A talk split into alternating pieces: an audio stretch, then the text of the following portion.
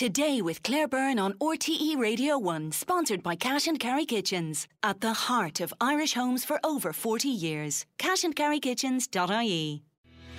Email todaycb at rte.ie. It really is any parent's worst nightmare. A friend of your child comes over for a play date and an accident happens, one that you are blamed for. It's the premise of The Playdate. It's the debut novel of author and doctor Clara Dillon.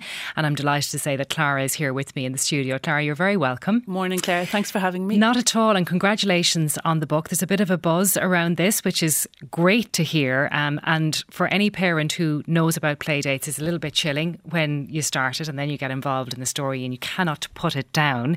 Um, the inspiration for this, tell us where it came from, the play date part of the book, because you yourself have experienced play dates.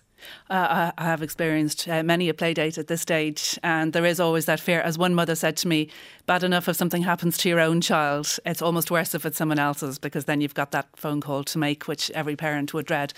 And under any circumstances, it would be absolutely horrific to have to tell a parent that something has happened to their child on your watch. But that I, I, was sort of looking to write a novel. I knew I wanted to write something, and I had already thought that, that it would be interesting to set. I like the idea of setting a sort of a domestic noir, the, the cozy suburban life, but with darkness lurking underneath. I like reading those sort of novels, and I thought that the school gate would be a good backdrop for such a novel. And then I was on a play, I was hosting a play date one day, and a child almost ran out into the road in front of a car. Um, fortunately, they didn't, and um, everything was fine.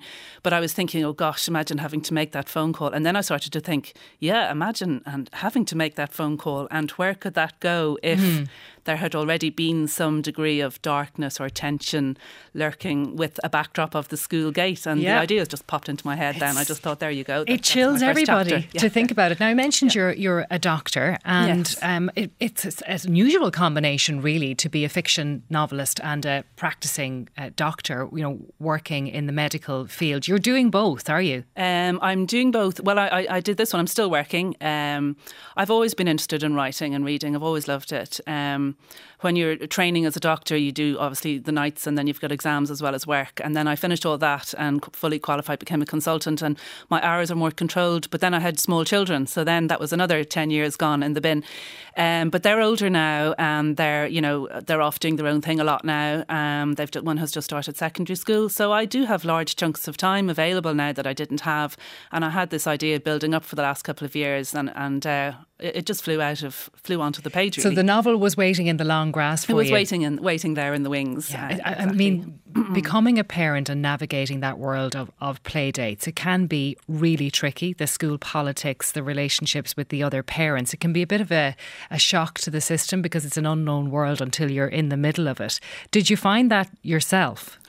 So we have good family supports in the area, and the children have been living here since they were babies and have had have friendships since they were babies. But I know that for many people, um, and when I was doing some research for this novel, I went online a lot and looked at chat chat forums, and and I know that for many people, especially if they're a little bit isolated socially, if they've just moved to a new area, um, if they're depending on the school gate for friendships, and more crucially, if their child is having difficulty making friends, that the school gate can be a source of great anxiety to women women who maybe don't have fantastic social skills or they're a little bit isolated or their child doesn't have fantastic social skills. Every conversation can be a little bit loaded. You're desperate to break in, make friends because you feel that if you're not succeeding at making some friends at the school gate when your child is small, then you're letting down your child. So it's politics, but with the added stress of you having to do having to get this right for your child's mm. sake. And I do feel that for many women this is a, this is a genuine thing. Even though other women find the school gate a source of friendship and support, it can be a source of anxiety, I think, for many women. Because we should explain to people Sarah is English and she comes home with her Irish husband to live in Dublin. Yes, Sarah is isolated. She's moved for her husband's job to live in Dublin. Um, and she uh, doesn't have these social supports and her child is an anxious little thing.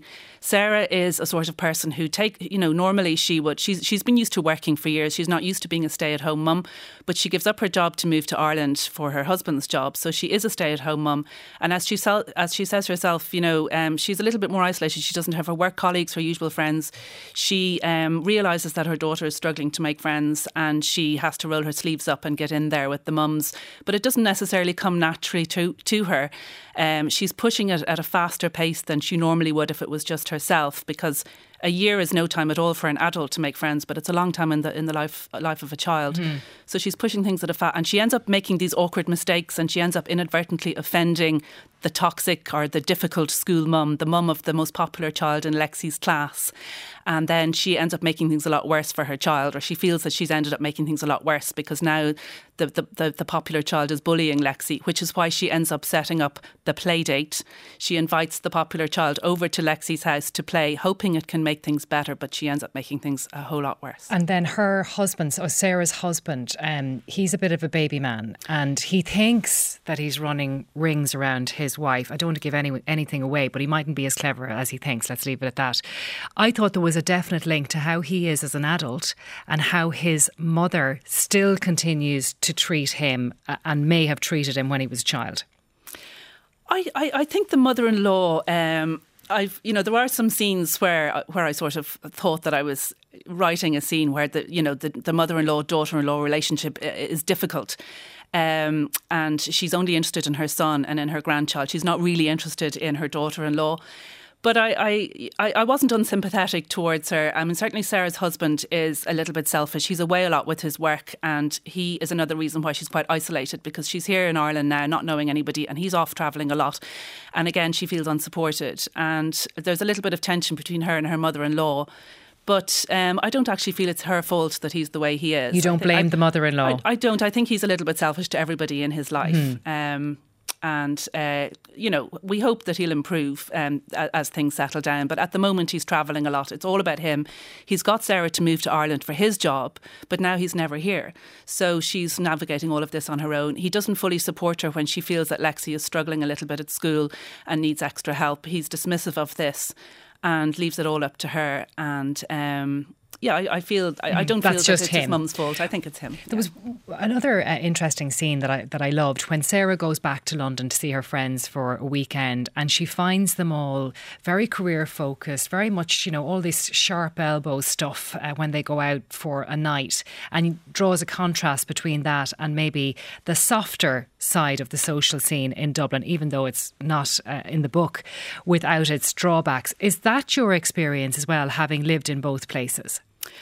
Um, I feel that um, London is a city full of young, um, motivated, dynamic, hardworking people. Certainly, central London. I know there's lots of areas in zones three and onwards where more, more perfectly ordinary people live um, happy lives, but um, or unhappy as the case may be. But I think central London, the centre of one of the the world's most foremost international cities, obviously you're going to get a lot of very highly successful people. And I do feel it was my experience that when people I knew in London began to settle down and have small children, that they began to move out of London. So Sarah's experience of seeing her friends leave London and move out was what resonated with me, and it was what made allowed her to make the decision to move to Ireland once they had Lexi, even though she didn't know anyone in Ireland. She was willing to give it a chance, and she wants to settle in Ireland. She wants her daughter to be happy here, but there's this couple of just difficult mums who are making that difficult for it to happen mm-hmm. and blocking this, which again goes back to the school gate politics in the play date and how difficult they can be for a newcomer so and how toxic they can be. Would you say the fact that Ireland is maybe a little more uh, cliquey, a little more personal uh, in terms of social relationships, is that better or worse than London? W- what's preferable? I'm not. Um, I'm, I'm, not. I have no experience of the school gate in London, but certainly looking online tells me that these. Um, it is not more. It would. It would not be easier in London to break into a school gate community. Um, I think a lot of people stick to who they know from when their children were babies, or they can stick to their friends from outside school. Nobody's deliberately trying to exclude anybody at the school gate, but when you've already made your friends, you've been living there for several years um, and then a newcomer comes along, um, they can settle in quickly if they're very socially confident. But if they're a little bit shy or if their child is shy, it can take a longer time to settle in. And for some mums, this can feel very, very loaded um, if they're if they're a little bit isolated. And I don't think that ma- I don't think it matters where you live. I think the difference for Sarah was that she assumed coming to Ireland that it would be very easy to make friends and easy for her sensitive little daughter to make friends and she realises that this isn't necessarily going to happen. There's a couple of difficult mums who seem to be in the way, and then her child starts to be bullied. And this is when Sarah becomes desperate and sets up this disastrous play date. Mm-hmm. Um, and there's more, but we can't reveal more because then we would reveal too much. But I can say that it's a, an absolute page turner. And it's really interesting to hear that it was sitting there waiting for you to write for so long. So, what does that mean about your future as an author, your future in medicine? Have you thought about those big questions yet? Or do you just put this out into the world and see what happens? I'll put it out into the world and I'll see what happens. I do have a few more ideas. I will continue to write, but I'll, I'll also continue to work as a doctor now that the children are older. You know, I do have time outside of work now. My work is more predictable. I know what days I'm working and what days I have free time, and mm-hmm. I don't see the time issue as being a problem. Um, so hopefully, I will have some more ideas in time. I have a few bubbling away in, in a similar genre, but we'll see. And you were always interested in reading and in writing. Was yes. that a little struggle in your head as you were coming up to decide what you were going to do with your life? You know, did you have two paths and you chose medicine? I um, I come from a very medical family um, was always on the cards. I flirted with the idea of becoming a journalist um, ah. because I do like writing, but I think a journalist has to be. I think you have to be quite a strong character to be a journalist. You need to be able to get in there and meet everybody in the room, know who's who, be able to chat to anybody. That probably doesn't fit so much with my personality. That that that very, very social ability to get in there and network, um, I mm. quickly realised that journalism probably wouldn't be for me and that medicine would actually probably suit me better. So, how does it feel now then, uh, saying what you just have,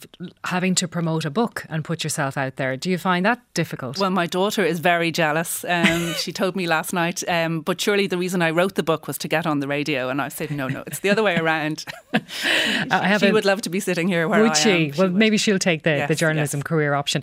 This listener is living living in a rural area for 15 years. My children have been attending a local school for six years. I struggle daily to fit in because the locals are very clannish and don't go, go out of their way to let you in. It's very lonely. And that's that's a, a, sad thing to hear, isn't it? That that's what's happening. It is. And when I'm when I'm promoting this book and, and Sarah's struggles at the, at the school gate, I didn't want to come straight in and say, oh, the school gate is a hotbed of toxicity because I feel that would alienate some readers who say, oh, for goodness sake, the school gate is, is perfectly fine. You drop your child and you go. But as this listener has just pointed out, and as I've seen online and heard many, many stories, it can be very difficult for a lot more women than you think, mm-hmm. especially when they feel, as I've said, that their ability to socialise with the mothers is what will help their child to make friends. So you have that double feeling of, am I letting my child down if I'm not able to get in there to these these clan, clans or cliques who've known each other for years. Clara, it's been a pleasure uh, to meet you, and I wish you every success with the book. As I said, there is a great buzz around it, understandably, and I wish I could tell our listeners more. But if I do, I'll ruin it, so I'm not going to do that. it's called The Playdate. It's out now. It's published by Sandycove, and it's available in all good bookshops. Very best of luck, Clara, and thank you so much. Let's Thanks take a break. Much, Text 51551 today with Claire Byrne on RTE Radio 1.